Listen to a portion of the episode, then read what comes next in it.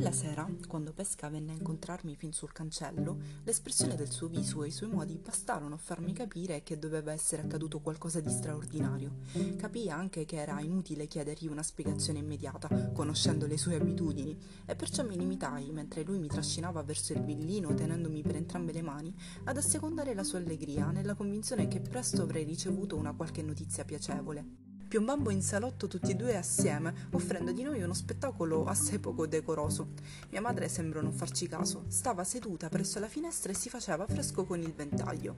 Vedendoci entrare scoppiò a ridere. Il professor Pesca è uno dei suoi ospiti preferiti.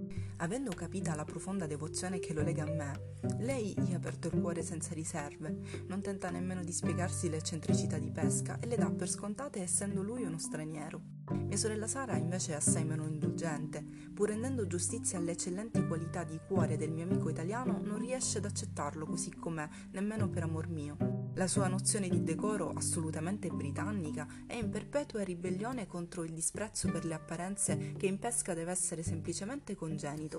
Sara è sempre stupita, più o meno velamente, di fronte alla dimestichezza di mia madre con quel turbolento mettino. Ho avuto modo di osservare in molti giovani, non solo in mia sorella, che la nostra generazione non è per nulla cordiale ed impulsiva, come lo sono invece molti della generazione passata.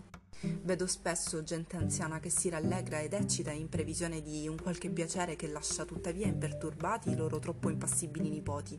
Mi domando se noi giovani siamo schietti e sinceri come lo erano i nostri vecchi ai loro tempi. Non è forse che il generale progresso dell'educazione si è spinto un po' troppo in là e noi giovani oggigiorno rappresentiamo la punta estrema di una società troppo educata all'autocontrollo? Senza pretendere di rispondere a questo interrogativo, dirò soltanto che non mi è mai capitato di vedere mia madre e mia sorella in compagnia di Pesca, senza osservare che la più anziana sembrava infatti la più giovane di spirito. Stavolta, ad esempio, mia madre ci accolse ridendo e Sara invece continuò a raccogliere i cocci di una tazza da tè che Pesca aveva sbattuto a terra nella fretta di corrermi incontro. E Sara era visibilmente seccata. «Non so cosa sarebbe accaduto, Walter, se ritardavi ancora», esclamò mia madre. Pesca era fuor di sé per l'impazienza e io per la curiosità.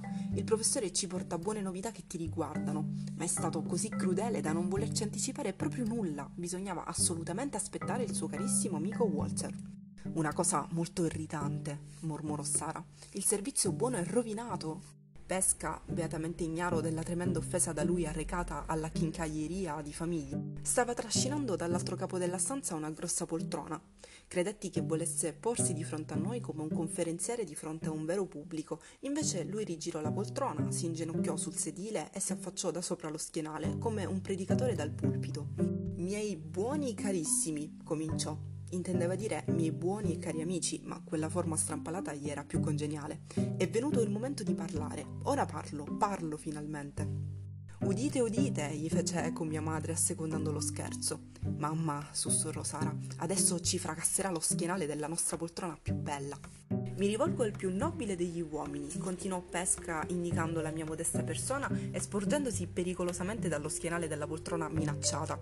«Mi rivolgo a colui che mi trovò morto in fondo al mare, colpa del crampo. Mi rivolgo a colui che mi tirò fuori dall'acqua e poi sulla spiaggia. Cosa dissi io quando la vita tornò in me e io nei miei vestiti?»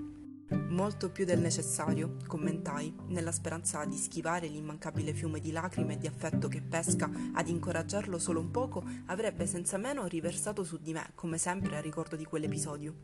«No», protestò imperterrito, «dissi che la mia vita apparteneva ormai per sempre al mio carissimo amico Walter. Così è. Dissi che non sarei più stato felice se prima non dimostravo la mia riconoscenza al carissimo Walter, e così è stato fino al benedetto giorno di oggi». Il caro mettino gridava ormai a squarciagola.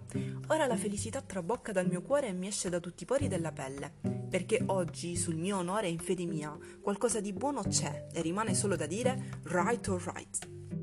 È qui necessario spiegare che egli si piccava di parlare bene la nostra lingua. Essendosi impossessato di alcune frasi colloquiali, le disseminava spesso e volentieri nel discorso, con strani rimescolii di parole, ripetizioni e agganci di sillabe, che certamente soddisfacevano il suo gusto per il bel suono, ma non aggiungevano nulla al significato e talvolta anzi lo stravolgevano del tutto. «Tra le grandi case di Londra dove vado a insegnare la mia lingua madre», continuò Pesca, che evidentemente aveva chiuso il preambolo e abbordava al fine la spiegazione così a lungo differita, tra quelle grandi case c'è anche un palazzo di Portland. Sapete dov'è questo luogo? Sì, of course, sì.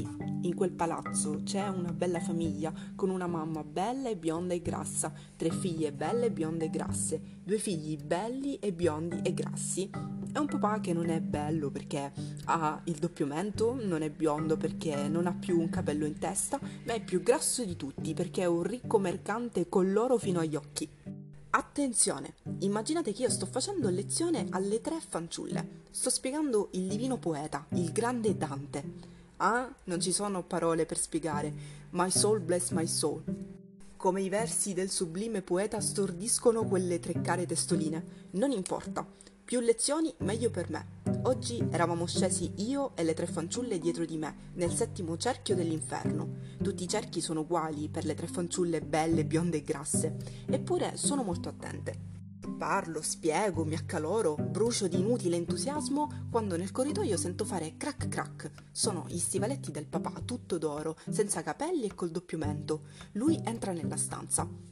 Ecco, ora siamo vicini al nostro affare. Miei buoni carissimi, avete avuto pazienza fin qui? Oppure avete pensato, Deus, what the deuce, stasera Pesca è proprio prolisso? Lo rassicurammo subito del nostro interesse.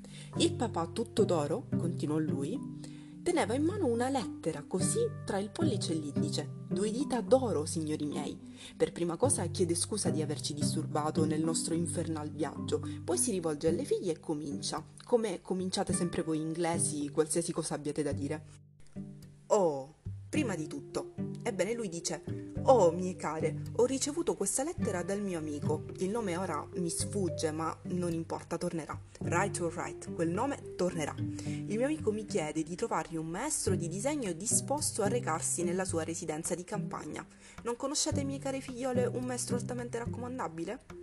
My soul bless my soul. Fossi stato più alto sarei stato al collo di quel re di denari per stringerlo al petto. Ero sulle spine, bruciavo dalla voglia di intervenire, ma seppi tenere a freno la lingua. Aspettai che le 3 fanciulle, dopo essersi guardata l'un l'altra e dopo l'inevitabile "oh" iniziale, rispondessero che non conoscevano nessuno, ma forse Mister Pesca sì. Sentendomi finalmente autorizzato a parlare, balzai in piedi come se dalla mia seggiola fosse improvvisamente sbucata una lancia appuntita. E dico, dear sir, I have the man. Perfetta frase inglese, haha. Il primo e il migliore del mondo. Potete raccomandarlo con la posta di stasera e spedirlo con il treno di domani. Bag and baggage. Il padre dice, piano piano, è uno straniero? E io subito, inglese. Rispettabile? Chiede ancora lui. La sua domanda suona vagamente offensiva per me, che sono pure ammesso nella sua casa. Signore, rispondo, nel petto di quel giovane inglese arde la pura fiamma del genio, e quel che più conta ardeva anche nel petto del padre suo. Ebbene, quel barbaro tutto d'oro mi risponde che il genio non ha importanza. Nel nostro paese accettiamo il genio solo se accompagnato dalla rispettabilità. Allora sì, molto volentieri. Poi mi chiede se esistono buone referenze scritte. Lettere? Faccio io. Montagne di lettere, volumi di lettere, signore. Ne basteranno 1 o 2, mi risponde quel signore di denari e di flemma. Dite che me la mandi con il suo nome e indirizzo. Prima però fategli avere una mia nota. E io, con sdegno, una banconota. Mai, signore, nessuna banconota che il mio amico non abbia onestamente guadagnata in anticipo.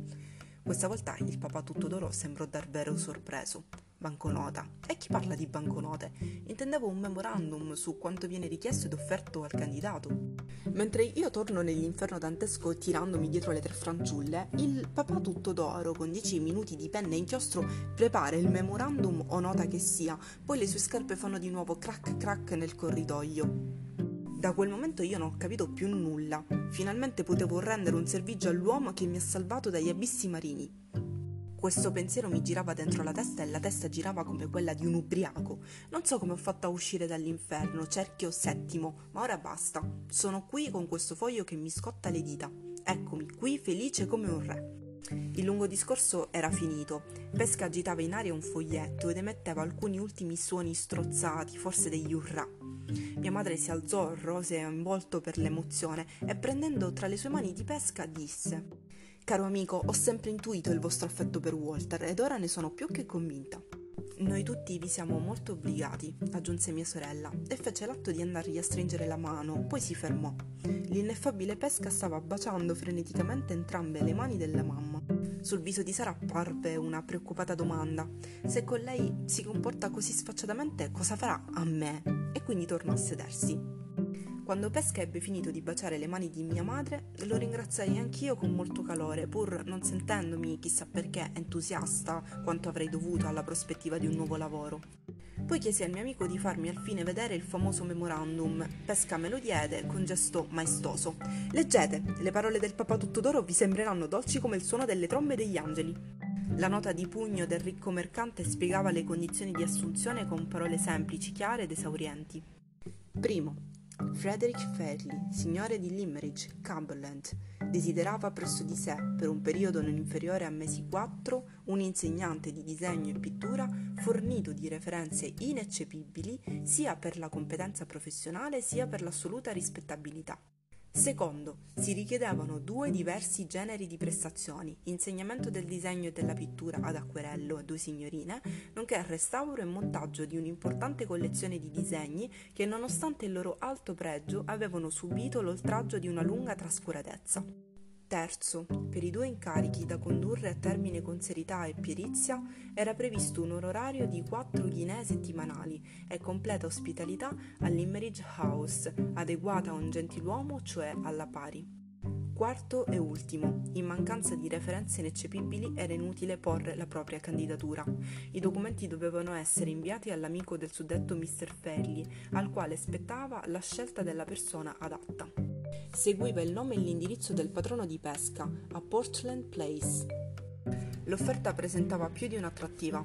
Il lavoro doveva essere facile ed anche interessante. Capitava in un periodo dell'anno in cui i miei impegni professionali solitamente scarseggiavano e per la mia personale esperienza l'onorario era molto generoso. Capivo tutto questo e anche che avrei dovuto considerarmi fortunato di essere io il prescelto. Eppure, non appena ebbi letto il memorandum, il poco entusiasmo di prima si mutò in vera riluttanza. L'idea di andare nel Cumberland non mi sorrideva affatto. Era la prima volta in vita mia che mi trovavo nella bizzarra e spiacevole situazione di essere in disaccordo con il mio interesse e il mio dovere. «Oh, Walter!» esclamò mia madre quando ebbe letto anche lei quelle poche righe. «È una vera fortuna, da giovane tuo padre non ne ha avuta tanta. Conoscerai gente nobile e sarai trattato su un piano di parità», aggiunse mia sorella raddrizzandosi sul busto. «Sì, certo, ma vorrei riflettere». «Riflettere? C'è qualcosa che non va, Walter?» chiese mia madre. «Riflettere», fece eco Sara. «Data la situazione, trovo molto strano sentirti dire così». «Riflettere?» interloquì anche Pesca. «E su che cosa, se è lecito? Vi siete sempre lagnato di avere poca salute e bisogno di una boccata d'aria pura. Ebbene, nel Cumberland potrete anche soffocarvi con l'aria pura per 4 mesi filati. E per 4 ghinee alla settimana, vi sembra poco? Le avessi io! Con 4 ghinee alla settimana e nessuna spesa mi comprerei stivaletti che facciano crack crack e ci camminerei dentro con la stessa soddisfazione del papà tutto d'oro. E in più l'affascinante compagnia di 2 signorine e colazione, pranzo e cena e tè con i pasticcini e birra con la schiuma. Tutto gratis, vi guardo con tanto d'occhi sì, ma non credo alle mie orecchie». Né l'evidente sorpresa di mia madre e di Sara, né l'elenco dei vantaggi fattomi da Pesca riuscirono ad alleviare la mia strana e ragionevole ripugnanza all'idea di andarmene a Limmeridge House. Misi avanti alcune obiezioni di poco conto che furono subito spazzate via. Quale ultimo ostacolo per una mia eventuale partenza alla volta del Cumberland chiamai in causa l'impossibilità di abbandonare gli allievi che già avevo a Londra.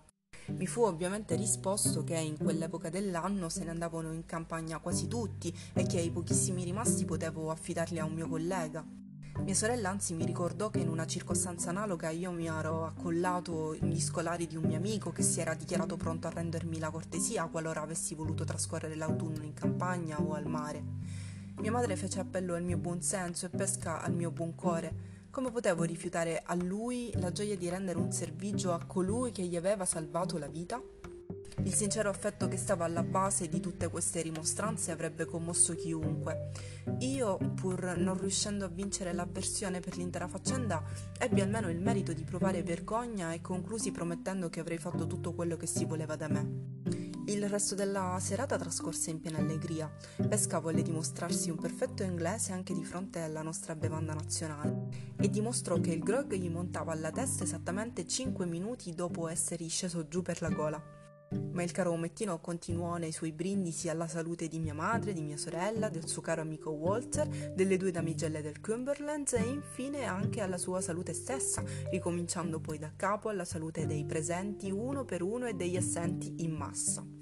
Quando fu l'ora di avviarci verso Londra, Pesca appariva molto più allegro del solito. Fuori del cancello mi prese sotto braccio e con tono confidenziale mi chiede: «Ho dato una bella prova di eloquenza, vero? Ne sono orgoglioso e sento che presto realizzerò il sogno della mia vita. Vi confido un segreto. Io finirò per presentarmi alla Camera dei Comuni. Diventerò l'onorevole Pesca, membro del vostro magnifico Parlamento. Ah, che sogno!» Il mattino seguente inviai i documenti necessari all'indirizzo di Portland Place. Dopo 3 giorni, non avendo ricevuto nessuna risposta, pensavo di esser finito nel numero degli esclusi e non riuscivo a non rallegrarmene. Il 4° giorno mi arrivò una lettera con l'annuncio che ero stato prescelto e l'ordine di mettermi subito in viaggio seguendo le allegate istruzioni. Abbastanza molvolentieri mi diedi a far le valigie. In quel mentre passò da me il professor Pesca, che non mancò di farmi i suoi rallegramenti ed auguri. «Mi consolerò della vostra assenza», disse gaiamente, «pensando che questa mia mano vi ha dato la prima spinta sulla strada di una vita nuova e più promettente.